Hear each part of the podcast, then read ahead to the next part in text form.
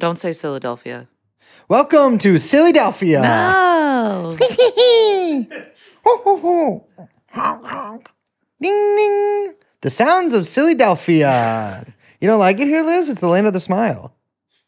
Is it? Yeah, that's what they call Philadelphia, No, the land of the smile. I don't know much about this place. I got to say. Yeah, yeah. Young Chomsky, g- give me, give me a, give me a word or two about. All right, is Philadelphia fun? Yeah, Is it beautiful? so beautiful. Filled with perfect tens? A hundred percent. Uh, is the? Do you love eating it? What you don't like that, Liz? No, I just. Wait, for real? Are there tens here? Yeah, I've known a few. Wait, have you run up the steps? Oh yeah, How often? every day. No, see, he's lying. I've I've run up the step. The rock. run up the steps? Yeah, it's at the art museum. There's a Rocky statue. Yeah, do you do the Rocky thing? Yeah. Didn't didn't I do that with you? Oh, yeah. Wait, when did you guys do the Rocky run? I think you were asleep. You guys ran last time we were in Philadelphia. You guys went from our hotel to the fucking Rocky steps yeah, and and then ran we up went them. to the diner. I ran so fast. Yeah. Everybody was cheering. And I ran. you guys didn't even tell me. No, you guys are fucking gaslighting me right now. No, you we guys ran up the literally did Rocky that. I steps? have a video of it. Why wouldn't you even tell me that you did? That? I think that? you were Yeah, we asleep. got Scrapple at the diner. Yeah, we got Scrapple. I quit. Jeffrey Epstein. Jeffrey Epstein. Jeffrey Epstein. Jeff, Jeff, Jeffrey Epstein.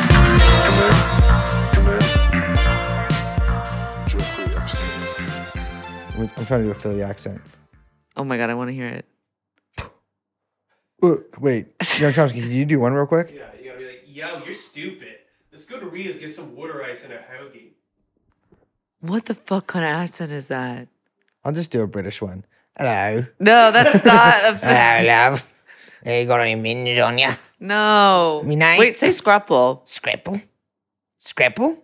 Fancy a game of Scrapple? No, no, it's something you eat, not a game. Fa- fancy it. Uh, uh, I'm trying to think of what that would be. I'm guessing an omelet with uh, apples in it. Rapples? Apples in it. No. What is a scrapple?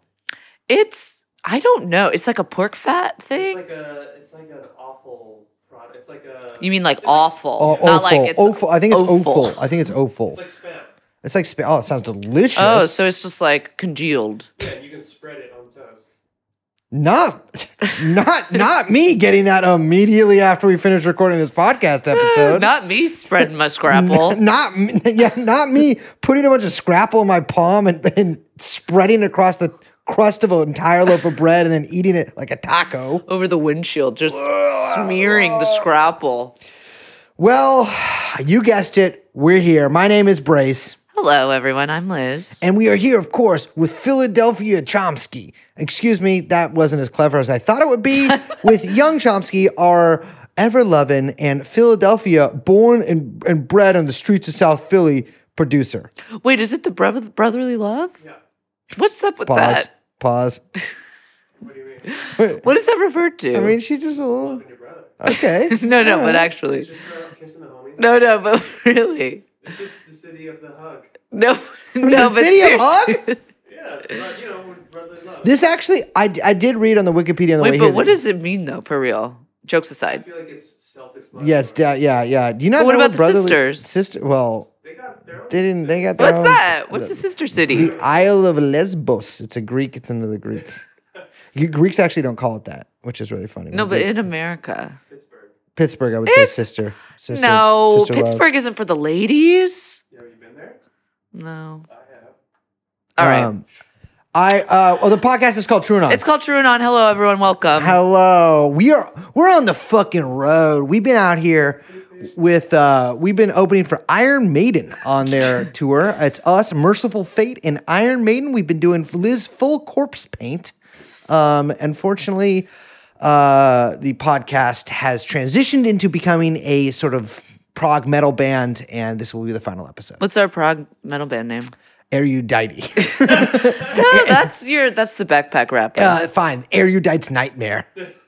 All right. You like that? Erudite's Nightmare? No, it's not good. Okay. But we're not very good. No, we are. But we're feeling a little, little jazzy right Yeah, we're now, here right? in the Hyatt. We're here in the Hyatt.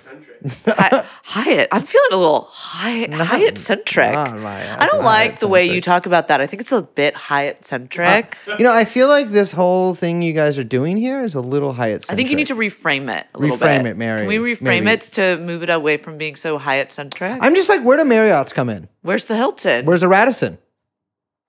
Doubletree? Not my ass in the double Not tree. my ass in the Not my ass in the double tree. Isn't double tree really nice? You know, someone wait, uh, what's his name? Mitch Hedberg had a great bit about the DoubleTree. It, w- I, you know, I'm not gonna do. I'm not gonna do like a Mitch Hedberg I thing. think you should do. it. I think you should do it. I think No, you should but it cover was his like- joke. It was. It was just something about like you know a bunch of guys sitting around being like, "What do we name the hotel?" And one guy's like, "What about tree?" And they're like, "No." And then another guy's like, "DoubleTree," and they're like, "Hell yeah!" See, everyone these days in their jokes is always like, "I've been back on the apps lately." But back then, whenever that guy you mentioned was alive, Ooh, that guy. You don't know Mitch Hedberg? What kind of fucking podcaster are you? th- this kind, me, Oof. and me, Man, you gotta. We need to get you a garage in Atwater. No, Eagle Rock. not my ass in a garage in Eagle Rock. Your ass literally was in a garage in Highland Park for like a year. That's true. Yeah, and you don't know what went on in there. Nothing Um, funny. Nothing good. Hello, everyone. Hello. Not my ass podcasting again. Oh, you know what? You, after after there's uh, we're having a little bants bants here, but we actually have a pretty important and like I don't want you to do this. don't finger me like like that. Excuse me? Bernie Sanders style. Put it out like that. Can you rephrase that, please? Okay, fine. Do not finger me like that, Bernie Sanders style.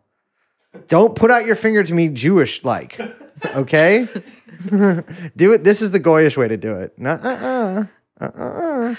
We have a, such a cool announcement for you guys. Liz? We have a very cool announcement for you guys. I wasn't prepared to do this. Oh, you weren't prepared to do this? No problem. I am. No. Guys, we're at, we added more tour dates. Guys, we added more tour dates. We're And- going on tour. Yeah, we're again. We're already on tour right we're now. on tour right now, but soon we will be back on tour. Not so fucking easy, is it? It isn't. You know what? Mea culpa. You're culpable. You are a culpable. Here's my thing. I don't like the way you read the tour dates, which is the part that I wanted to Let do. me just read the t- first the two tour dates of this tour we have left. Okay. Okay, so you might be like, "Oh, aren't you guys already on tour?" So true. I'm so glad you brought that up. But we're gonna keep being on tour for quite a little bit less more time. So we you might be like, "I didn't get tickets to our LA show. It's sold out." Eh, there's actually a second one. So the November 15th LA show, yes, that's sold out. So popular. The November 16th LA show at the Teragram Ballroom still has tickets available. Please come. And I feel like it's a fair thing to say. What is this, my garage in Highland Park? Um, and then on November 25th in San Francisco, Great American Music Hall. Oh, Great American, wish you bought tickets because you didn't. That sold out. But wait, there's a second show with tickets still available. The final show of the tour. So fucking rad. Uh, November 26th at the Great American Music Hall. Still tickets available. November 26th at the Great American Music Hall. Please buy. I was planning that night to do something really crazy to Breeze Mm-hmm. because I was like, damn, last night of tour, perfect. Time to Oh, you want to actually Liz do it? Yeah, yeah, Maybe? yeah. Um, unfortunately, however, I can't now. My plan has been foiled because we're going back on tour in February. Such a bad idea. So cold. We it's going to be very cold and I don't know why. Anyway, we're doing something that we said we would never do. And I think we all need to mea culpa on this one All right. because should we do it all together? Yeah. One, two, two, three. three. Mea Mea culpa. culpa. We're going to Boston. Fuck! Cocksucker, fucking hate this. I hate doing this. Isn't if you think for a second out there, any of you listeners, you're like, I should do a podcast. Seems like a cool job. Liz, say that again. We're going to Boston. Enough said. Well, Guess what, Brace? Mm-hmm. Technically, we're going to Cambridge, Massachusetts, because on Thursday, February 2nd, and Friday, February 3rd, we are playing the Sinclair. No thing after that, no theater or whatever, hall, or It's just called the Sinclair? The Sinclair of Cambridge, Massachusetts. So we'll see you there at the Sinclair. Oh, what days is it? That would be Thursday, February 2nd and Friday, February 3rd. But for all of our even greater northern listeners, So much colder, even. our little chilly mooses up north, we've got two shows in great old Canada. Excuse me. First in Quebec. That's not Canada. Yeah. That's- That's, why I did that's- excuse me. that's- Saturday, February 4th, Montreal. We're playing at Theatre Fairmount, which is spelled with an R-E. I think it's fair amount. eh? Well, French speaking, French Canadian. And then Sunday, February 5th, in Toronto, we're at the Horseshoe Tavern. Oh, we are playing there. Cool. But yet, there's more. On Thursday, February 16th, we're going to Denver, Colorado Do we have? If you're a listener from Denver, Colorado, please check in. at the Bluebird Theater. And Friday, February 17th, Minneapolis at the Fine Line. And then Saturday, February 18th, which will be actually the last time we do this. Yeah, that will probably be the. uh, well, we. Yeah, maybe. So let's all plan on me doing something real fun to brace that night. We're going to be in Austin, Texas, in Tejas at the Far Out Lounge. So wait, we're doing. We're flying all through those. Let's hope the weather's good. I mean, I'm just saying. Yeah, I, I'm, you can walk if you want. I'm not walking. I'm just saying that's this in February. No other way to go. You know what? Life's a gamble, and you always win. So we'll see you there in February. Okay, you're worse at this than me. I don't think so. You're much worse at this No. than In me. Sound off in the comments. Do we do we like a brace read? yeah, yeah, yeah, yeah. Do we like a Leanne's read? Well, you go back. We're gonna have to insert. No, you don't have to, of do not do not confuse this by inserting old readings of our tour dates. Well, I will say, based on the comments from those episodes, People loved it. And I receive a lot of private, personal letters from people saying that they really enjoyed it, but they feel bad saying that in the comment section because they think it'll they think that you'll be rude to them. check this transition. You know what other kind of letters you receive? What? One's telling me to kill myself? Yes, and who are those from? The, uh, well, actually, a lot of ex girlfriends. And The FBI. wow, Brace, are you a victim of a COINTEL program, perhaps? Go and tell program. Yes, I am, Liz. So great of you to bring that. Thank you for bringing oh my that god, up. thank Oh my you. God, thank you for bringing up COINTELPRO. No, that's all good, Young Chomsky. Don't tell us to stop Don't tell us to anything. Stop. Give toast. It's yes and. Oh wait. Oh yeah. Young Chomsky's listening to this in headphones, but me and Liz don't have any. Young Chomsky. Can you hear that? Can you hear that? Wait, what That's about? really. No one's gonna like that. But you will. But you'll like. Uh, he's smiling right now. Um, so great of you to mention that. We are in a very warm. Please put your shirt down. okay, I was kind of just unbuttoning it. It's not up. Yeah, it's warm in here. You keep it real it hot. is- It's hot in Young Chomsky's hotel room. Yeah. Also, I got to be real. What's up with all these dudes here? Because this has been weird to record with. City of Brotherly Love. I know, but I mean, there's a lot right, of guys yeah. in here. Uh, but uh, no, we are here to record. I'm shirtless. Uh, we have Robert. Sc- I'm gonna fuck his name up now, even though I got it right every other time. We have Robert with us. Uh, Robert Scav- Scavalera.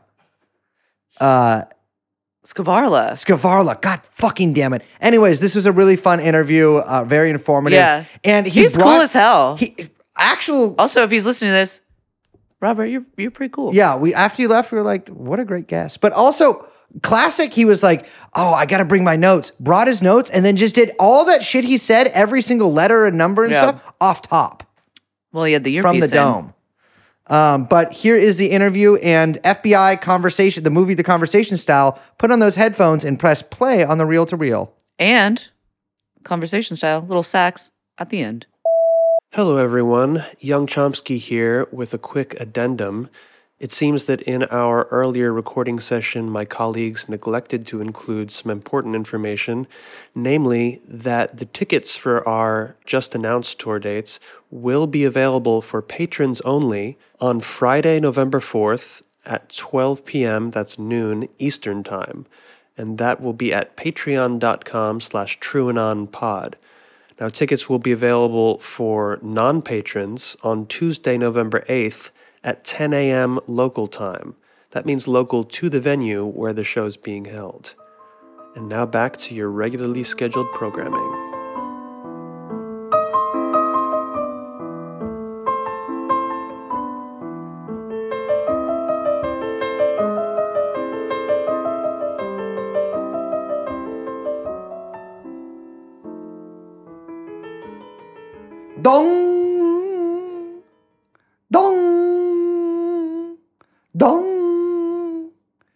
Hear that, listener?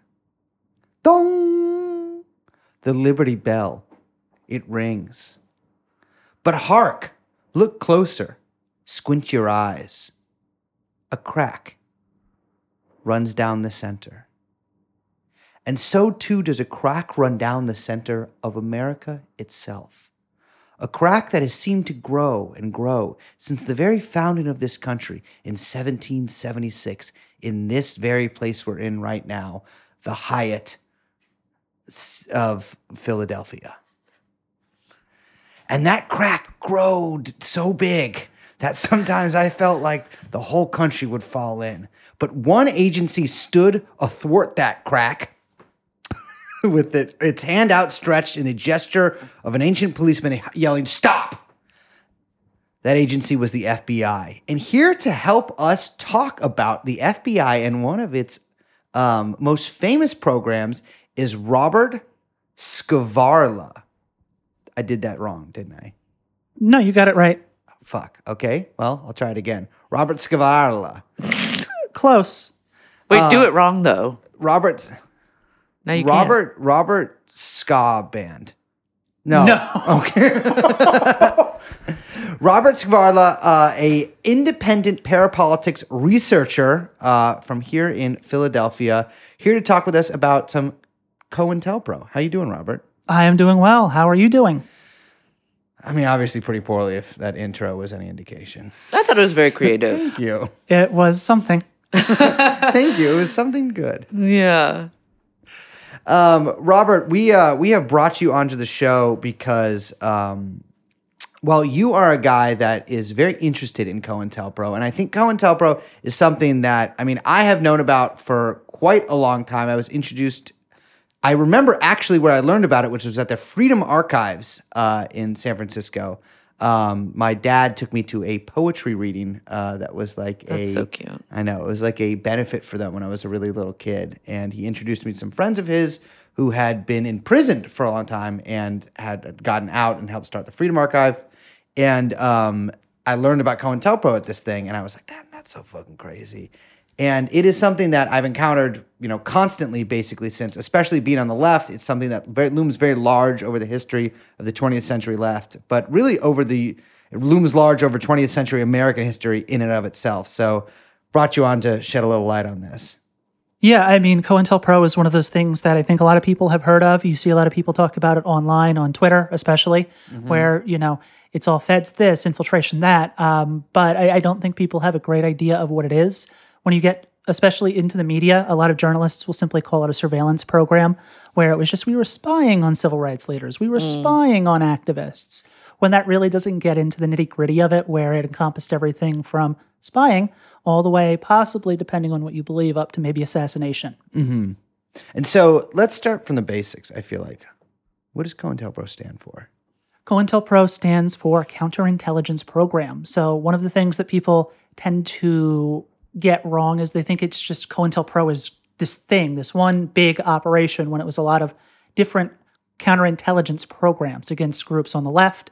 There was one group against uh, one COINTELPRO against uh, white hate groups. It was actually called White Hate, but there was all kinds of stuff. The Puerto Rican National Movement, um, and I, I think there was something like between seven to 10 official counterintelligence programs and then a bunch of unofficial ones that sort of came around the same time. Maybe they were a part of it, maybe they weren't. And what years are we talking about here? Well, so that's the other thing. Officially, it started in 1956. Mm-hmm. So the first actual counterintelligence program started with CPUSA, uh, the Communist Party. But it technically stretches back all the way to the beginning of the FBI when it first formed. Um, the FBI formed in 1908 as the Bureau of Investigation, uh, mostly to focus on like prostitution, the Mann Act, white slavery, things like that. But quickly, it turned into a radical a radical hunting group. It focused on um, communists and anarchists specifically beginning in 1917 and 1919 with the Palmer raids. Yeah. And then from there, it just kept getting worse. So out of the Palmer raids, um, J. Edgar Hoover, who was then head of the General Intelli- Intelligence Division, Yeah. began making um, security indexes, these lists for detention. Like you always hear that right wing meme about FEMA camps. Yeah. And technically, it's true because they were actually going to round people up, but it was communists that they were worried about. Um, there were actually um, programs like the Emergency Detention Act, I think, where they actually had something listed as um, ComFab for uh, ComSab, sorry, for communist sa- sabotage, and then there was um, DETCOM, which is detain as socialists. So in the event of uh, martial law, they could round up the socialists and throw them into concentration camps. Well, we don't love that. Yeah, that was a crazy period in U.S. history. I mean, Yeah, and that and there are a even lot of crazy periods in U.S. history. Yeah, that was even But, before uh, yeah. COINTELPRO was official because that stuff was happening in like the 30s, 40s, and 50s before CPUSA um, Right. really had their first COINTELPRO. And to be clear to listeners too, those security indexes with names of people to be detained in case of emergency, they did actually, and a lot of uh, they did not stop being a lot of socialists on those, but those did actually continue for quite a long time. yeah, so one of the things about that is that technically it would stop, but then Hoover would just rename the list and Yeah. then it would keep going. Classic move. Yeah, um, that's actually one of the places where they got the list for internment of Japanese Americans. I believe it was Executive Order 9066, which was what um, was put down to inter them. Yeah, and it's you know it's it's it's it's interesting seeing, especially in light of COINTELPRO, the, the stuff with the Palmer raids, right? Because Right. Palmer raids were really, I mean, the main thing that like you kind of like you know back of the back of the book reading on that is like the FBI would sort of raid these. Um, I mean, Communist Party, I think was it 1919 that the Communist Party officially formed, but like beyond that, there was all these, especially ethnic worker associations, right? Yep. because there'd be all these immigrants coming over from Europe and starting like you know all of these either like small unions or just like kind of like associations of of Russian workers or whatever. And um, you know the Palmer raids would basically have, have all these policemen and and and federal officials like coming into their meeting halls or going to their homes and like straight up just deporting them back to Europe. Yeah, and I mean, this was in the period where legitimately there were actual battles between police, the federal government, and um, radical activists. Yeah. So the Palmer raids kicked off because of bombing attacks on um, Attorney General Palmer and other people um, by anarchists. And then Yeah. later there was the Sacco and Vanzetti bombing. All of that stuff was happening in this period. On top of that, we were getting some of our first like race riots. In 1919, there was something known as the Red Summer, where there were lynchings and um, there were race riots in Chicago and Washington, D.C. So all of this stuff was kicking off, and frequently communists became a good excuse. So, like Yeah. the Red Summer, um, they said it was Bolshevik infiltration Yeah. um, in African American communities. It was always communists who they were worried about. So, quickly um, after the formation of the FBI, within like 10 to 12 years, they were already focused almost exclusively on hunting communists. And then that would grow in intensity as the years went on. Um, they built informant programs during World War II using the American Legion.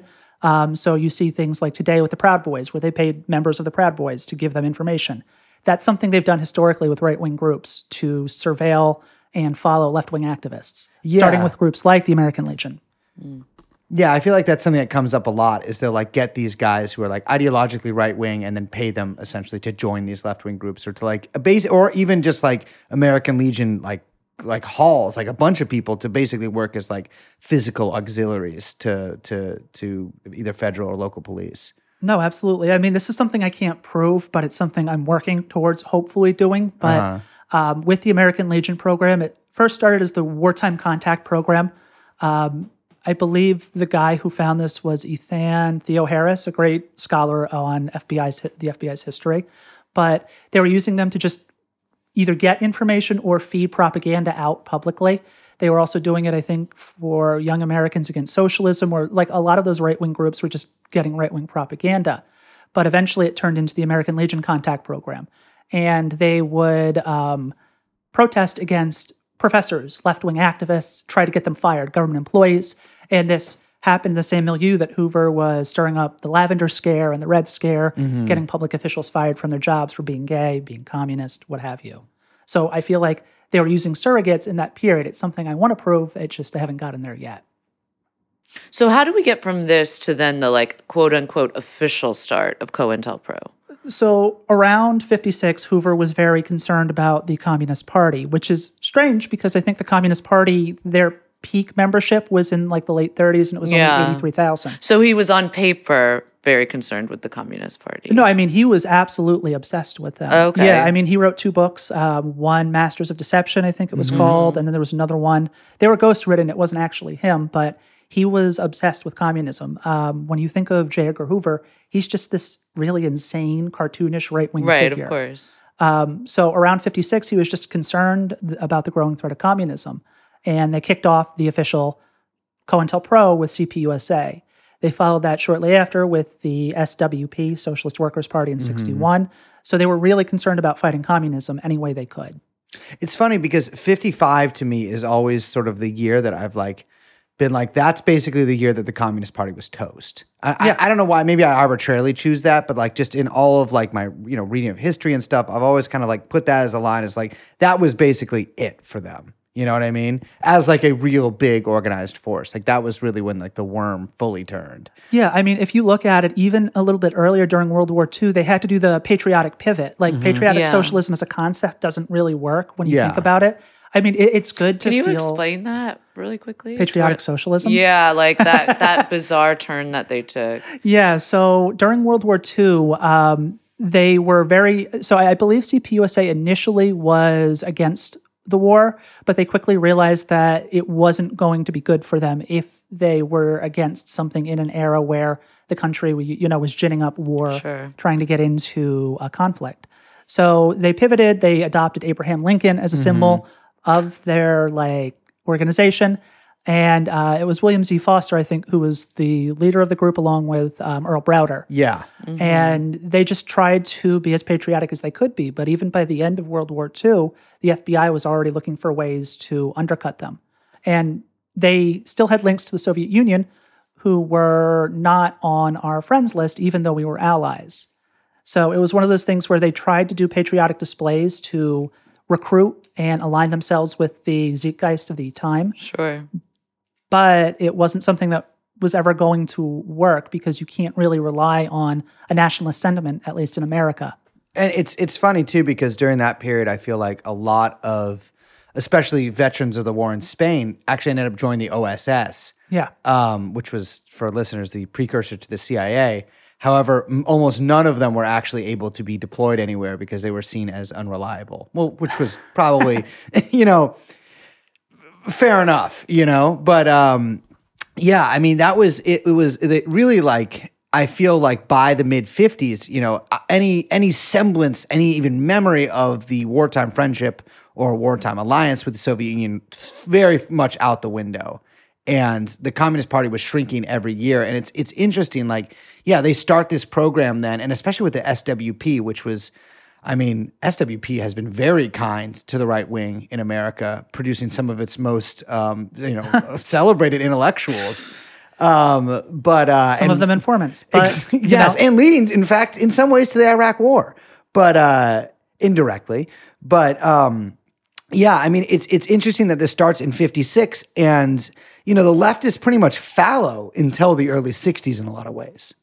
Right. Well, so one of the things that I think one of the reasons it kicked off in 56 is from 50 to 54, you were having um, the McCarthy scare. Right. Hoover was connected to that. He was feeding political intelligence to Joseph McCarthy. So once that ended, he needed something to keep that moving along. So COINTELPRO was a great program for that. Concurrently, you were getting a rising sentiment on the left that was moving towards socialism, if not overtly in the early 60s, certainly by the end, as you started getting groups like the Weathermen and other overtly Maoist groups. Yeah, yeah, and especially groups that would, you know, started blowing stuff up. Right. Um, I mean, so I mean, if you want to get into like that aspect of it, I mean, the FBI did push people to do stuff like that. It's not that that sentiment wasn't there. Yeah. Um, there was the Catholic peace movement led by the Berrigans, who were definitely into um, burglaries, and that would um, play ultimately into the downfall of COINTELPRO at uh, by the end of the 70s, uh, sorry, early 70s. But with the provocation that was happening, it was something that you were seeing increasingly as the 60s wore on, because one of the things that, at least in my opinion, occurred was COINTELPRO slowly moved out of the hands of Hoover into the hands of field agents, and specifically a man named William Sullivan, who was one of, I think, like the third in charge, but definitely one of the higher ups in the chain of command in COINTELPRO. Mm-hmm. And these were people who were absolutely willing to push people to violence. So by the end of the 60s, you see them using informants to boost violent organizations like the Weathermen, eventually the Weather Underground. You see them using informants to provoke violent acts against activists or in protests. It's something that eventually the FBI did push people towards. Yeah, I mean, we started this off where you were saying that you know the there's the popular conception in the media or whatever, you know, kind of like liberal mainstream media of okay, we know there was a surveillance program or whatever, but the activities undertaken by the agents, field agents, and you know whoever else is monitoring, you know, people, figures, activists, organizations was like much more than I think what you would just call like surveillance, which gives it a kind of like, oh, they're just watching to make sure. I mean, they're creating new groups, they're creating zines, they're publishing things, they're Yes. um, you know, pushing people to do, like you're saying, like uh, violent acts or uh, starting uh, wars between factions, or but and, and it continues and continues and goes from there. Right. And I mean, so when we say the left, it wasn't just the left that they were doing it with, specifically informants um, that would provoke violent acts. It was very common on the right as well. So the FBI historically was a very racist and anti Semitic institution. Hoover. You don't say. of America, the FBI? Right, but Hoover specifically would recruit um, lawyers and accountants, and I don't think they had uh, Jewish agents until like the early '60s, and they definitely didn't have African American agents until Robert Kennedy started pushing them towards the mid '60s. So it was one of those things where once they started doing COINTELPRO, it wasn't something they were necessarily concerned about on the right until they had to be with the Freedom Riders and the attacks that were happening there. The FBI didn't even have a field office in Mississippi until um, the famous attacks on the Freedom Riders. They then set up an office, but by the end of the 60s, it became more about using right wing informants to provoke violent acts. Um, Yeah. Like the famous attack on the Freedom Riders um, on the bus, where I believe uh, later a for- an informant, Gary Thomas Rowe, said um, they were given like 15 minutes Yeah, to yeah. attack the riders on the His, bus. his famous testimony in a white hood. yeah, before the church committee, which Yeah. eventually was brought together because of the abuses under COINTELPRO. Yeah, it's funny. Um, you know, from from what I've always understood about COINTELPRO, I'm, I'm certainly no expert on it, but um, I, I the white the white hate groups as they called it, uh, that kind of came later. Like that that came and and they were pushed into basically doing it by the federal government. Is is I was sort of always under the impression that that was the case, like with the Freedom Riders stuff. Absolutely. Um, but that was a sort of different relationship than they had with the other groups that they were not only surveilling but harassing, attacking, um, and trying to destroy. Um, in that they had sort of like a love hate relationship with a lot of those groups. I mean, as exemplified in giving them 15 minutes to beat the shit out of people, the Freedom Riders. Right. Um, one of the things with it that's interesting is when that happened, it happened shortly before an ex FBI agent was running for mayor in that town. So I, I don't know if anyone's ever made this argument, but it's possible the FBI may have eventually come to the idea that it would be better for them if he was in office locally. Um, in a weird coincidence, he ended up being a lawyer very briefly for James Earl Ray. You're kidding me. No. yeah, I forget his name offhand, but he was running for mayor or some local office in that area, and it was happening around that time. And one of the things that was argued roughly in the 60s and 70s is the violence that happened there may have helped swing him in the election. But um, later, he ended up becoming the attorney briefly for James Earl Ray. Uh, I believe his son still claims James Earl Ray wasn't the lone shooter, which is a weird thing to think when your dad's a Fed. Um, yeah, I mean, I, I- I think you know. Speaking of Martin Luther King, really, uh, I, you know, the the FBI's campaign of harassment against him is very well known at this point. I mean, especially the letters that were sent, you know, trying to get him to kill himself. Uh, but really, much more of a campaign of like surveillance and harassment, and uh, you know, there was all those. Um, a lot of the talk of him being like a philanderer and like a, a, a, a whoremonger or whatever they called him. I mean, a lot of that really seems seems to stem from this this same campaign. Right. So because Hoover was a virulent racist and he recruited virulent racists, like it trickled down into how they interacted with people in this program. With King specifically, they were looking for ways to discredit him. And King was someone who loved people. Like he loved people, but he also loved people. Mm-hmm. So he did have affairs. Yeah. There were orgies, there were things like that that they had audio of that they recorded. It's not something that's anybody's business though, because what you know what people do in private is their own Yeah, time. yeah, yeah. Uh, the problem becomes then um, Hoover and other agents kept escalating it. So there's this famous suicide letter, Yeah. which was likely written by William Sullivan, or at least he oversaw that. In it, it was basically provoking King to kill himself because he, they were essentially saying, "We will go public and let people know you're a philanderer. We will destroy you." And it wasn't phrased literally, "You must kill yourself," but I think it, the way it was phrased was, "You know what you must do." um, even after he um, King was assassinated by James Earl Ray or by someone else, depending on who you believe. And I probably fall into that latter camp. The FBI was still manipulating how the investigation was going. There's the famous Washington journalist Jack Anderson who did the Washington merry-go-round. Allegedly, um, in a memoir that he was going to publish, I don't think it was ever released, but he stated that Hoover sent Cartha DeLoach, who was a high-ranking FBI agent, to him to state that King was assassinated by one of the um, husbands of the women he was sleeping with. Now, Anderson never went public with this because he sort of, you know, divined that this was bullshit. But Hoover was even trying to, you know, ruin King after his death. So Yeah. if you fall into that latter camp and you're you have questions about James Earl Ray, it's weird that Hoover would do something like that. Try and push somebody in a direction where they would name someone else publicly. Yeah, I mean, you know, something that that brings to mind is also sort of another famous casualty of COINTELPRO, which would be Jean Seberg, um, the Correct. actress. Yeah, and that's another famous one where it's literally they did drive someone to suicide. Yeah, and like that's been like, I mean, I believe they even admitted that they they engaged in the campaign against Yeah, her. can we tell that story to our listeners who don't know it? Yeah, so um, allegedly or possibly true, I'm not totally sure if uh, Seberg was having an affair with a member of the Black Panther Party in Los Angeles. The Bureau got wind of this because she definitely was promoting the Black Panther Party publicly and providing funding to them. It was in that era of, I believe, Tom Wolfe wrote about radical chic and things like that. So she was providing material support and public support to the Panthers. So they decided to put it out there that um, she was having an affair and that her child, who she was recently pregnant with, was um, black, which in that period would have been a problem for her because of how racist people were publicly. Not that they aren't now, but it would have caused problems for her. It was culturally still It was culturally basically taboo. pretty. Yeah. Okay. Yeah. Yeah. So um, the stress of this eventually drove her to suicide.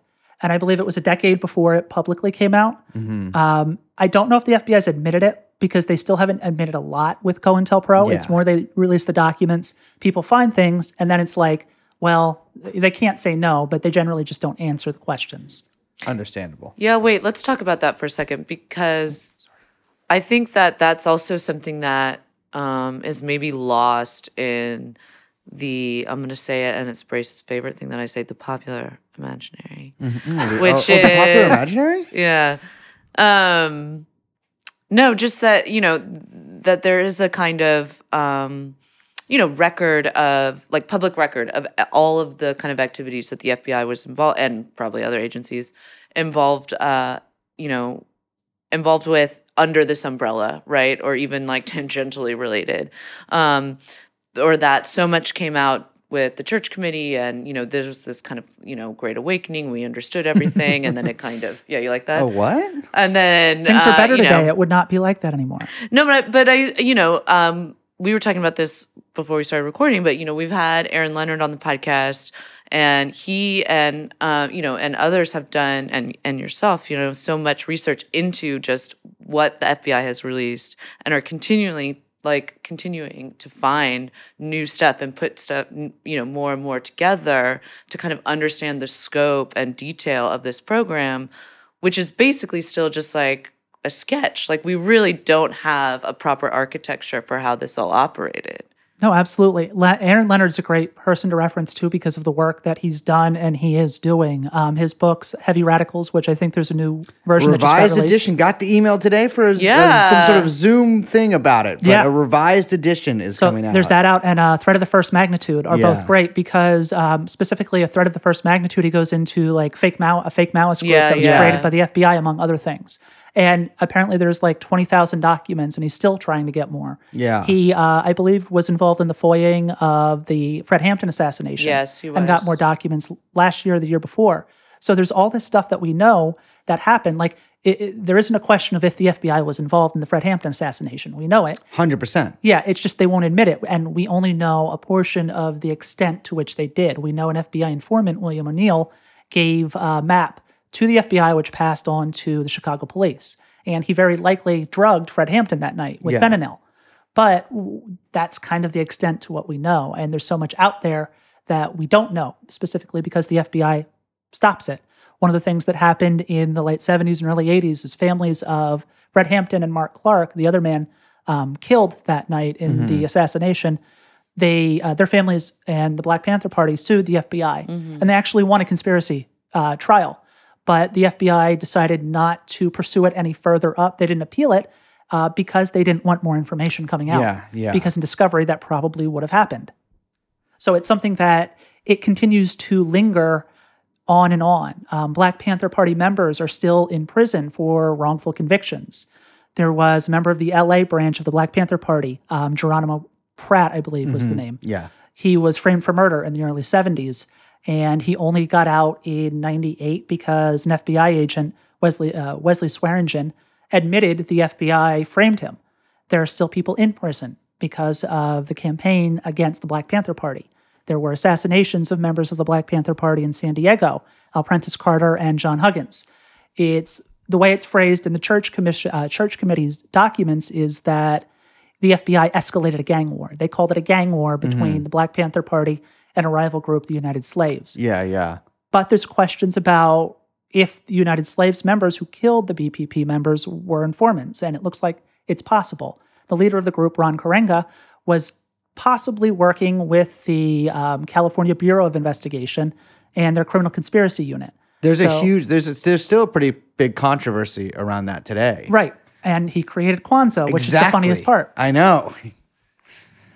So it's this thing that just continues on and on. There's things we know, and then there's things we know we know, but we can't prove. Mm. Like earlier when I was saying I, I have this idea of something, I just can't prove it. There's so much I have ideas with with this that I'm just trying to find a way through the darkness into light.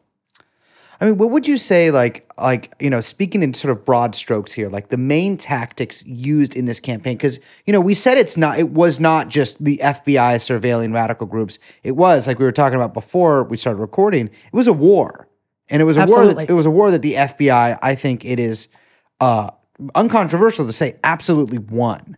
Um, So I think they won it in places in other spots, you know, uh, like um, Afeni Shakur, Yeah. where she was able to uh, beat a conviction. There were people who, in like limited instances, Yes. in specific places, were able to overcome the struggle that they were faced with. But broadly speaking, yeah, I think it's true that the FBI generally won. I mean, the church committee was shut down at a certain point because you can only go so far with reform. You know, you're not going to be able to change the system because the system will not allow it. But like, what would you say? Like, so we're talking about like poison pen letters. We're talking about trying to like get between these groups, these assassinations. Like, Right. These tactics. I mean, they they obviously existed before COINTELPRO, and they existed Correct. after COINTELPRO because COINTELPRO was officially shut down, or it was discovered in what 1971 here in Pennsylvania. Correct. Um, so with that, what happened was, you know, the way people talk about feds today, you know, everyone thinks everyone else is a fed. Yeah, yeah, That idea was prevalent at that time too, but there were people who they knew they were being watched and they knew things were happening and they just couldn't prove it. yeah. So when you talk about conspiracy, it's this idea where you frequently seem crazy because you're paranoid. You know that old Manson quote: "Total paranoia, uh, total yeah, total paranoia is total awareness." But that's not healthy in a way. So they had to find ways to work through that to accomplish things. So there was a professor at Haverford College, William Davidon, and he was connecting with the Catholic Peace Movement, the Berrigans specifically. He was seeing what they were doing with burglaries of draft boards in places like Catonsville. And he saw this was successful, and eventually he decided recruiting a number of people in Philadelphia. Um, I believe one was a Temple professor and his wife. They decided they were going to break into an office in Media, Pennsylvania, a field office. And they did it in March of 1971. Didn't they do it the night of the? Frazier, Yeah, Ali um, fight. Ali fight. Yeah. Yeah, so yeah. that was the one night that they knew no one would be around, so they could break in. Um, they stole files, but it wasn't just that they stole files; they stole every file they could because they didn't know what they were looking for. Um, shortly after they started releasing information, I believe only the Washington Post published a small story. It was a full year before Win magazine published the first really big expose. The New York Times actually sent their the the documents that they were given back to the FBI instead Yep. of publishing them. Yeah. So this was like when you talk about the media aspect of COINTELPRO, the um, FBI had plants in all kinds of media institutions, just like the CIA. Yeah, I was gonna So say. it wasn't unusual for um, Hoover to send, um, a, I don't want to say a command, but some kind of directive, suggestion to a local uh, journalist, and he would write a story, usually attacking Martin Luther King or something like that. Many of the largest newspapers had relationships with the FBI, so they didn't write about it. Um, but after it came out, because of that Washington Post story, Hoover officially shut it down in April of 71. So when we say officially shut it down, what do we really mean? Like, I mean- that's a that's a really open question, right? So when you say shut down, it's like when Hoover was told to stop doing a security index. He just changed Right. the name. So Right. initially, that security index, I think, was like the custodial security index. And then Francis Biddle, um, who was attorney general in that period, was like, you can't do this. So Hoover's like, okay, this is the security index now. So COINTELPRO ended in 71, but they kept doing shit, you know? They kept pushing people, provoking people. The SWP, definitely, because they were one of the groups that caught them doing it. Um, they were provoking groups in San Diego re- around the Republican National Convention. There was all kinds of stuff that was happening at least through the mid 70s. The LaRoucheites? The with Operation Mop Up. Yeah. Uh, are you saying the LaRouchites are FBI agents or I'm that they were saying that there are there are documents from the FBI Yeah. talking about exploiting the LaRouchites attacks on CPUSA, C- CPUSA members. Yep. Um, the LaRouchites have many intelligence connections. It's very strange. Yes, yes, yes, yes. But that's one of the earliest ones we know about. yeah. Um, But, the FBI kept doing this. Absolutely. Yeah, yeah, and it's it's it's it's um, you know, it's interesting because like okay, seventy one, like we, you know, most I think sort of in the in the in the I don't know why I keep saying broad, but in the broad history of this, right? Like seventy two is really where like a lot of the new left stuff really starts to fizzle out, and Yes. like that whole like radical energy of the sixties is like transforming into um I mean, we're going Esalen or whatever, or just like we're getting. You're either if you're in California, you're going Esalen, Or into porn. or and you're doing porn, or Yeah, that you're got big you're. You're, making James Taylor records. exactly you're Right. Sweet Baby James. Um, you know, you're but you're you're going straight in in, in most of these guys, Yeah. a lot of these Yeah. people. Or Um, Reagan Revolution was about to start, you know. Yeah. um, I mean, I think some of that wasn't that around the time they announced they were stopping the draft. Yeah. yeah, So one of the problems with the '60s, um, the revolutionary movements that were happening there is they were very focused on like two really big issues: Yeah. race, uh, civil rights, and anti-war.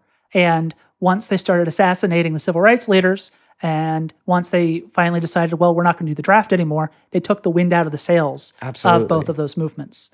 And then obviously there were other issues starting to take off. Drugs was uh, drug scene was taking off both in the New Left and in cities. So that was really peaking. So there were a lot of things happening in that period, which really killed that movement.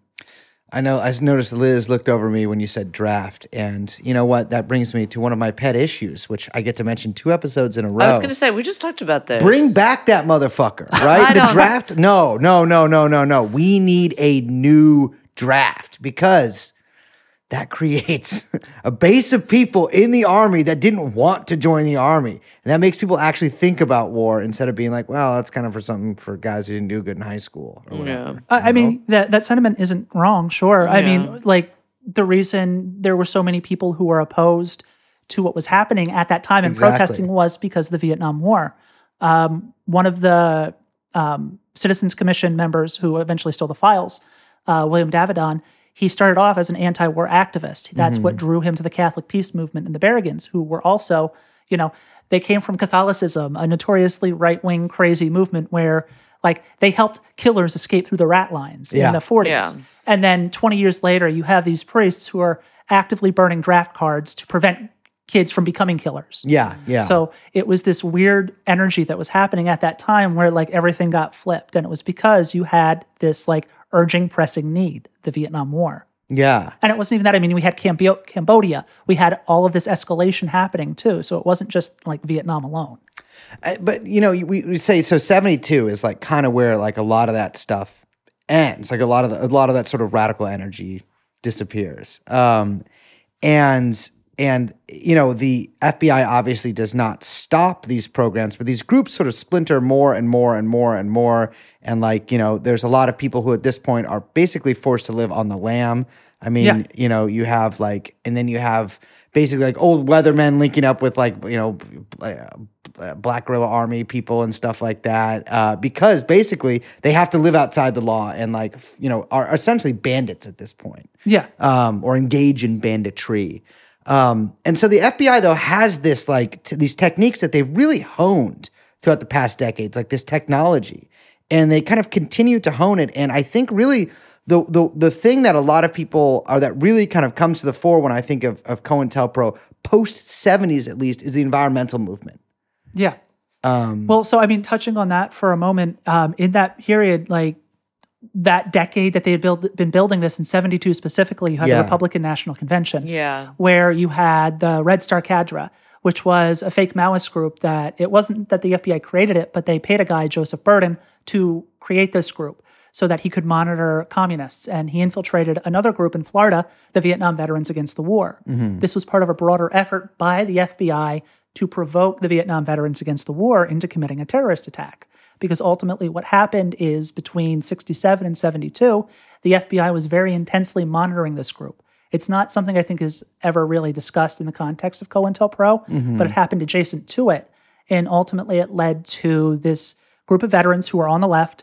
Um, essentially, they, they were planning to go to the Republican National Convention, initially scheduled in San Diego, then moved to Miami, and they were going to defend against right wing terrorist acts, which there's some evidence to suggest that the FBI was provoking right wing groups to do the same.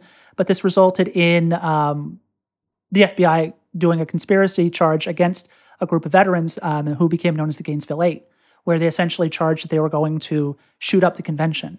So the FBI was actively using this to provoke people.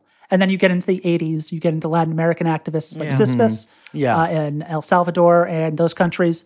You get into um, Judy, is it Judi Bari in 1990? yeah, the, the ac- car. yeah, the activist who was bombed, where Yeah. it's likely that it was the FBI involved or at least an FBI informant.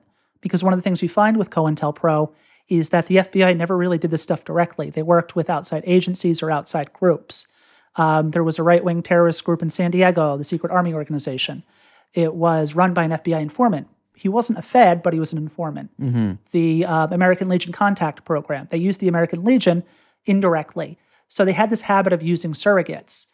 Um, and that allowed them to get around actually ever getting caught directly. So something like the Judi Bari case, it's likely that it was probably an informant who planted the bomb in her car.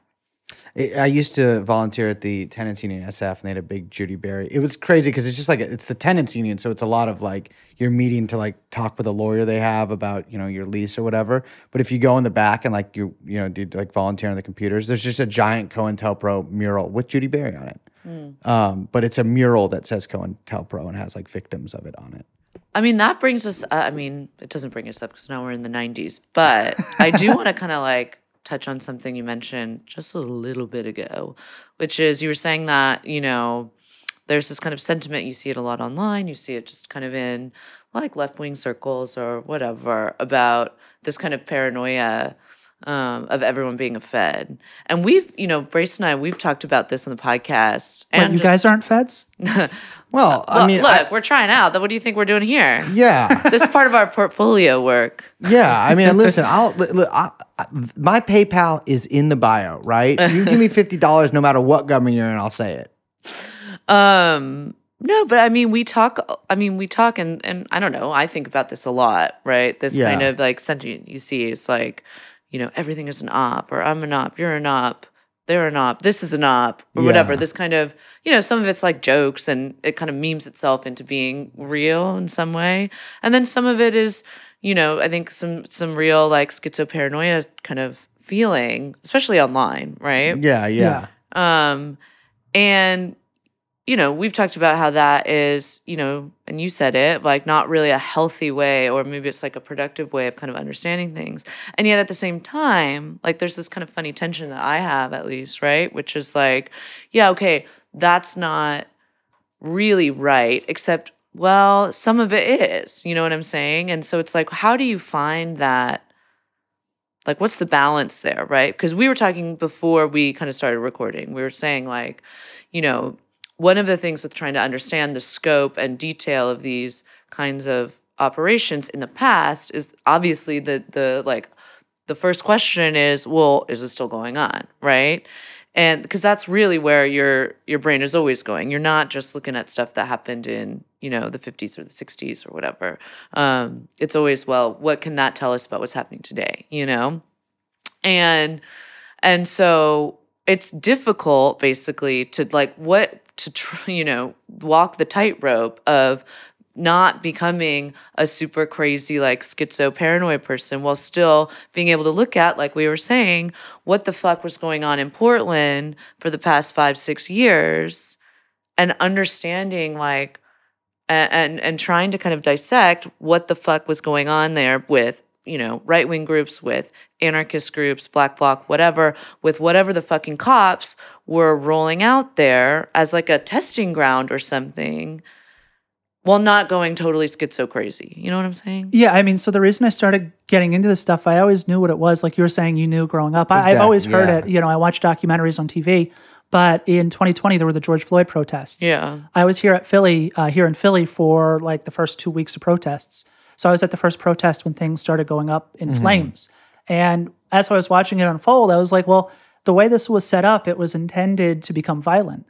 Um, I was there when the cops, you know, were trapping people on the embankment and pelting them with um, canisters of tear gas. I remember seeing videos of that. Yeah, and like the entire time I'm watching this, uh, the city denied it happened, the cops denied it happened, and I was like, bullshit, you know? Like I saw with my eyes what happened. You can't tell me reality doesn't exist. So they'll do that though they will. And I began thinking, I was like, well, I can't necessarily prove what's happening now. I can't, you know, confirm my most paranoid delusions, but I know this stuff happened in the past. And, you know, we look to the past so we understand what's happening now. Absolutely. So I began looking through old um, FBI case files for the New Left, began expanding into other stuff. Uh, the Weisberg archives, which um, is connected to the JFK assassination archives.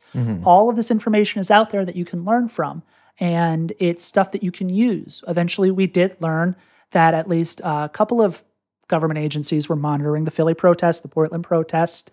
Here in Philly, the DEA had infiltrated the protest with um, officers. In Portland, they had DHS just literally kidnapping people in unmarked vans. Yeah, I mean that was that was one of the craziest and sort of like should be looked back upon moments. Like yeah, Yeah. they were like going around and snatching people. But like, if you want to talk about like where it's happening now, it's DHS. It's agencies Yeah. like that specifically where a lot of that stuff is coordinated through fusion centers. Like I was saying before, the FBI worked through intermediaries. So like the Fred Hampton assassination, they passed information along and had an informant set it up, but it was the Chicago police who carried out the hit. Um, today, you look at things like um, the protests, and fusion centers are sending um, all kinds of information out there. There was recently something you mentioned before we started in the Intercept about um, DHS, uh, an Undersecretary Brian Murphy, who was there briefly, ex FBI guy, who was actively spreading Antifa disinformation, sending it to cities, mm-hmm. either because the local police departments needed some excuse to kick heads in, or because they wanted to, you know, provoke the police into committing violent acts, which admittedly isn't hard, but it's still something that maybe they needed a little push to do. Yeah, I mean, I God, I remember also the the Antifa caravan sort of like Facebook oh, stories yeah. going around. but I mean, 2020, I think really, really stands out to me in the context of this stuff, right? Because of the extreme, extreme paranoia that a lot Yeah. of people are feeling for a lot of reasons, right? I mean, obviously, you had you had these sort of like things that happened in quick succession. You had like Bernie Sanders, and then sort of the, the funky stuff that went on with that. Him getting rat fucked. him getting rat fucked uh, in in a lot of different ways. But then like you also had immediately after that COVID, right? And then sort of the first time that people like really kind of started coming back out and coming together again was during these protests. And then all this pent up energy happened. And it wasn't, it almost felt like it wasn't just pent up energy from people. It was like pent up energy from the government too, to like come down on people. And so it was this like, it, it created this like heightened state. And like, I feel, I mean, memory, maybe my memory's bad on this, but I feel like the majority of the protests were from basically the beginning to the end of June. Like, Correct, yeah. Ju- By July, they had sort of like, except for in Portland and of course in uh, in my former home, Chaz, uh, really had had fizzled out. Um, but uh, but the the fireworks thing we were talking about earlier is Yeah. such a good example of this thing that's like, I, you know, I don't think that the FBI was was obviously.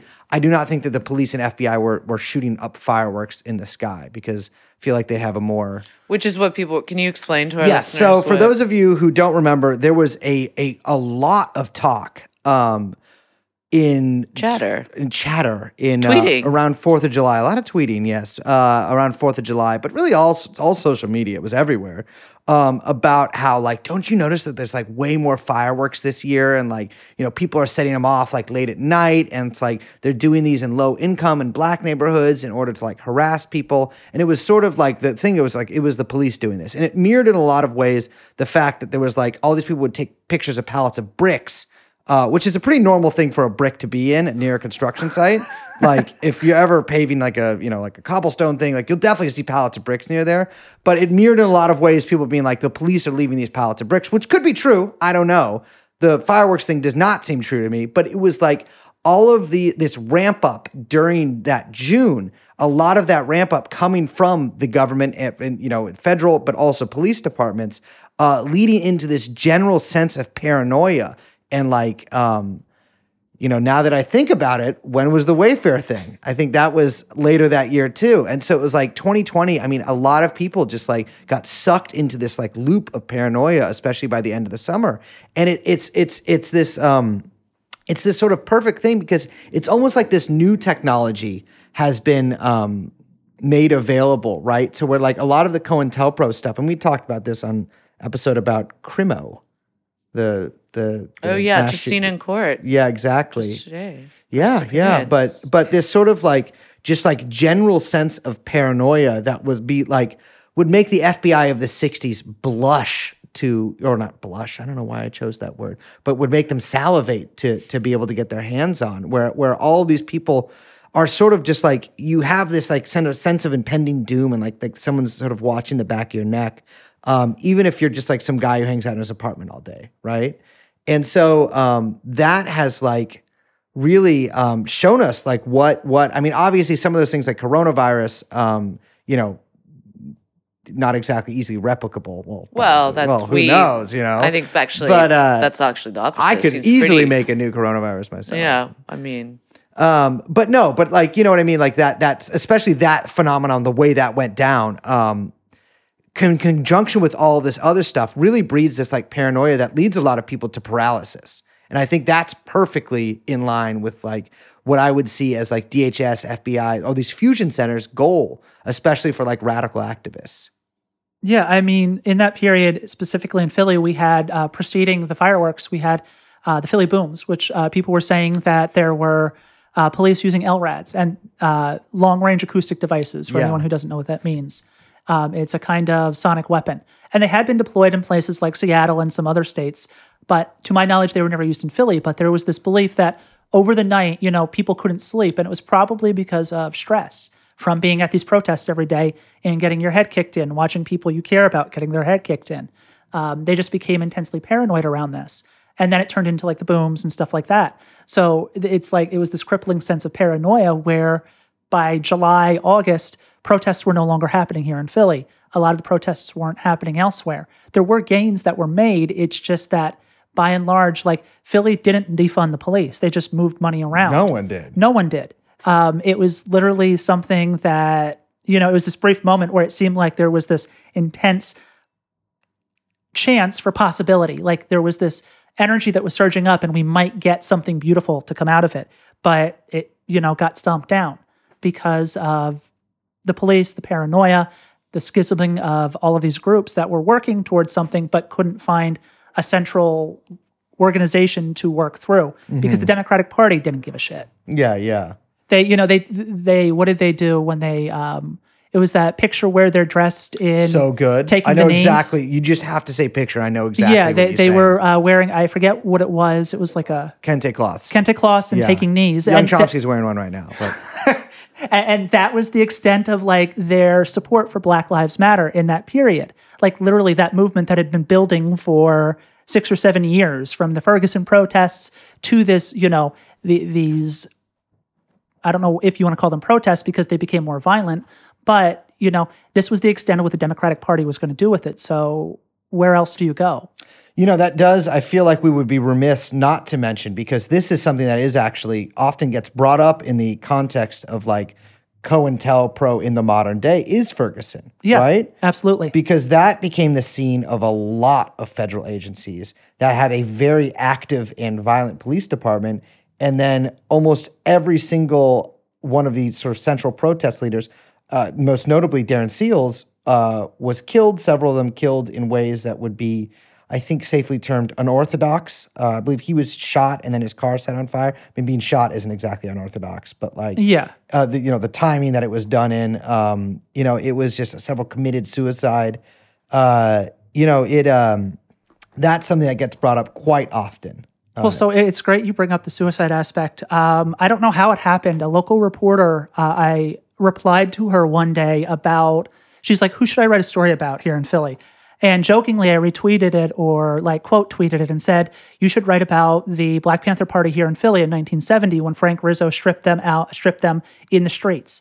She actually went out and found one of these guys and interviewed him in 2020 or 2021. I forget the exact date. she took you seriously and did it She took me seriously and did it. That's so earnest and, it- gentle. I, I was surprised. Like she's a fantastic human being for doing it. But one of the things he talked about, it didn't make it into the full article, but she did a wonderful Twitter thread where he mentioned in that period there was a rash of black activists who, when they were arrested, somehow ended up with broken necks. You know, mm-hmm. they killed themselves, they hung themselves, Yeah. which very unlikely. So with stuff like the Ferguson protests, where I firmly believe they were assassinations. 100% Yeah, it's one of those things where I don't think the FBI did it directly because I don't think they directly assassinated Malcolm X. I don't think they directly assassinated Martin Luther King. I think they used other agencies like the CIA or There's also local cops party. No, yeah, in the been case working. of I yeah, mean, especially in, I mean, especially in St. Louis, like Ferguson specifically. yeah, if Yeah. you know the the local cops there, or yeah, the I mean, state fuck- agencies were working with. I mean, a lot from people I've talked to. Whatever. I mean, there's a lot of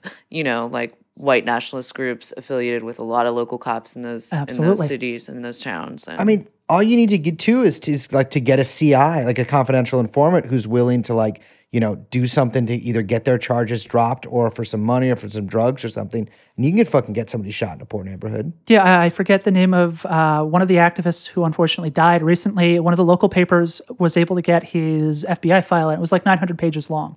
So it, it's likely that there was something more going on there. Because even if it wasn't informants, um, this is again something I believe he- uh, Theoharis mentioned is the FBI would have informants and then they would have sources of information. Yeah. Yeah. There were people who, at least initially, weren't eligible for the informant program. They were unstable mentally, or they had affiliations that were a little uncouth. Uh, guy here in Pennsylvania, Roy Frankhouser, who was uh, Grand Master of the KKK, Grand Dragon, whatever you phrase that, he initially would um, proffer information to the FBI. You can see it in his FOIA, uh, his FBI files. But they would have people that they would use as sources of information who they were still functionally doing the work of an informant, but they weren't on the books. So it, it's entirely possible there's someone there who may have gone above and beyond because there were lots of them that did it. Roy Frankhouser, of course, later a close ally of the LaRouche organization. Yes, after uh, admitting he had worked for the FBI to infiltrate the Minutemen, that one hasn't been proven, but he did work for the ATF infiltrating. I think what was it, Black Sun or one of those groups, something like that. Operation Black Sun. I yeah, forget. yeah. Like he was in the KKK at one point. You know? I mean, yeah. So he was Minuteman, KKK. He was in all of these different groups, but he eventually did something in Canada with the um, ATF, infiltrating a Palestinian group. That's the lowest you can go. The ATF, my most hated agency. I thought that was the FDA. Oh, yeah, you're right. The FDA, my most hated agency. They need to make lactose ill. First of all, they need to lac- recognize lactose intolerance as a disability. By the way, um, but second of all, Do they? I think they do. I get disabled if I eat a piece of pizza. Um, but yes, they do. Not my lactose Not- intolerant ass. eating this pizza. Not not my lactose intolerant ass munching down this Chuck E. Cheese's slice. Um, sometimes when I'm asleep, uh, young Chomsky comes into my room and unrolls the cheese uh, rounds and puts them in my mouth, and I eat them like people eat a spider. And then I wake up and I go, "Oh, my tummy hurts," and he's like, "I don't know what happened." Um, but yes, I, I like, yeah. I mean, the, the, that's the thing, and that's another TrueAnon rule here is if you get busted, right, and the police are like, well, I think we could maybe do something about these charges if you just like, you know, tell me about your friend uh, Lilypad who seems to be really against pipelines. Yeah. like that's it. Eh. Serve your time. Do the fucking time, dude. Yep. yeah. Do the time. You did the crime. Now you got to do Exactly. the time. know. Don't wrap up. Don't bring all your friends into it. Exactly. Listen, Be a man or woman. friend of the pod, Nico, he wrote a novel in prison. You know, you're not writing a novel out here. You're thinking about it, but you're not doing it. Just do your time. Yeah. Or you know what? Get a lawyer. yes, yes. I think that you have what, but yeah, you know what? Get a lawyer. Or how about this one? Get a better lawyer. Exactly. You know what? This one, become a lawyer. How about this? TrueAnon rule. Get a better lawyer. Get a better. You always want to get a better lawyer. You always gotta wanna- get a you better lawyer. You want to be able. To, you want to talk to your guy. Your You lawyer. think you got the better lawyer? You don't have the better lawyer. You do not. There's always the a better lawyer. There's always a better lawyer. Get the better lawyer. Get it. You know what? Real TrueAnon. Third rule here: get a former prosecutor. Oh wow. You get a former prosecutor. clutch. You're How about good. this? Get one who's friends with a judge. There we go. You're off. So you never have to become a confidential informant. Um, Robert, we have to we have to wrap up here pretty soon. What would you say? Like, um, I don't know why I'm standing up now, but I am, and I feel like Because you I'm- were crouched under the TV. I have been. I have been in a crouch this entire episode. Yeah, you were like in credenza shape. But you know what? I'm ranting here a little bit. No, but Robert, um, what would you say? Uh, you know, we're, we're kind of touching on this subject. Like, you know, COINTELPRO is something that I think a lot of modern left wing people are very aware of, even if they're not that aware of a lot of you know 20th century left wing history at all, Or just general history. or history whatsoever, or even really the present. But like, what would you say are some pretty important lessons that we can learn from this, and we can learn from other people's experience with these programs? Fed jacketing is bad for the most part. Mm-hmm. Um, there are feds, but calling everybody a fed is not helpful because doing that ultimately undercuts like the goal of any kind of mass movement. And you need to build a mass movement if you want any kind of change in this country. So don't, you know, atomize yourself into like this individual unit staring at a computer screen all the time, attacking people. It doesn't help change things. It's just, you know, it, I I get it's good for clicks, it's good for all of that, but don't do it. Yeah, I would, I would, I would agree with that, and I, I, would- I would say I'd known people who, for sort of like in, in real life, who've like sort of succumbed to like being really paranoid and be like, do you think these are like, f-" like in in like local political organization, and be like, do you think these are feds? And it's like a lot of the times it's just you're dealing with a really stupid person, not not that person who's like paranoid, but like the people that they're talking about. You saw this a lot with like all these fucking identity politics. People are feds. It's like no, a lot of times people are just wrong, Yeah. you know, or like whatever. People are just like have bad politics or something. Well, a lot of times it's an easy excuse for actually sitting down and thinking through, well, what does it mean then if all of these people in the room with me like are, you know, have that set of politics that's Yeah, not yeah. helpful for a kind of like larger mass movement. Yeah, Maybe yeah. there's bigger issues that then need to be dealt with that are more difficult and, you know, like more complicated, right? It's Yeah. also just an excuse not to get involved. Like Yeah, Yeah. absolutely. lots of people, yeah, like DSA, like, okay, maybe like there's some shitty people there, but I, I don't think the institution as a whole is probably like a Fed institution. I don't think all the socialist groups in this country are all Feds. You have to get involved with some some group somewhere if you want to affect any kind of change. Yeah. So get involved, but don't necessarily be paranoid of everyone you interact with. Yeah, yeah, yeah. Which really, you know what, Robert? That goes back to TrueAnon rule number one. Just be cool, man. Just Yeah, be, don't be just all be- uncool. just be cool. Just be cool. Just don't be so like crazy or whatever. You know, it's uh, Yeah, It's not gonna that's help the, ya. That's not. Yeah, that's S tier rule. yeah. Hundred, So it's like above. Metal Gear Liz over here. What? No, no, no, no, no, no, no, no. I, isn't S tier is I believe a reference to the to the the classic actual paranoid video game, Metal Gear Solid, right? Didn't you get an S if you're good at sneaking? I think that's yes, that's like just all Japanese games. I don't know where it originates. Oh, okay. That's the tier system. It's Yeah, a it's tier, the yeah, tier okay. So system. you're right. I well, I know of it from Anyway, what I'm saying I'm is, so sorry. if you got the tier system, the highest rule of the tier system, Mm-hmm. before we get to any of the other rules, is just be cool. Well, Robert, I hate to inform you of this. I hate to be the one that does it, but um, unfortunately, these microphones are not hooked up to a Zoom recorder, which is going to onto a podcast. You are being recorded for our special file that we're turning over to the Philadelphia division of the FBI. And congratulations, you, in exchange for just telling us a couple things about some of your friends, maybe, can totally walk out of this room. But if not, unfortunately, you are going to go to prison. So thank you for joining us. Do you have any last thoughts? Go Phils.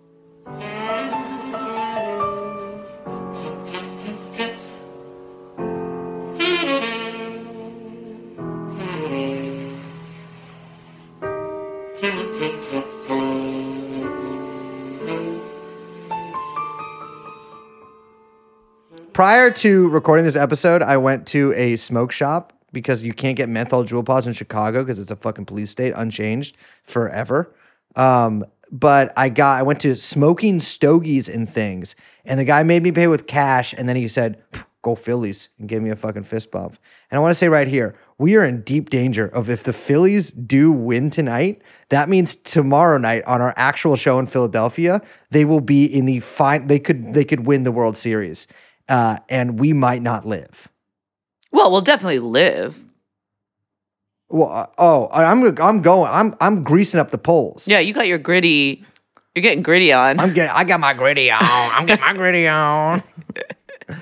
um, but uh, but I'm just I'm just saying. but here's the thing: you keep. You, first of all, you can't stop talking about this. I'm because I'm, it's literally no. No. one will go to our show. That's not what you're concerned about. What you love is the the festivity of chaos, which you cannot wait to be in the midst of and take part in the devilish atmosphere of sportif celebration. I am a Bane like figure. Yeah.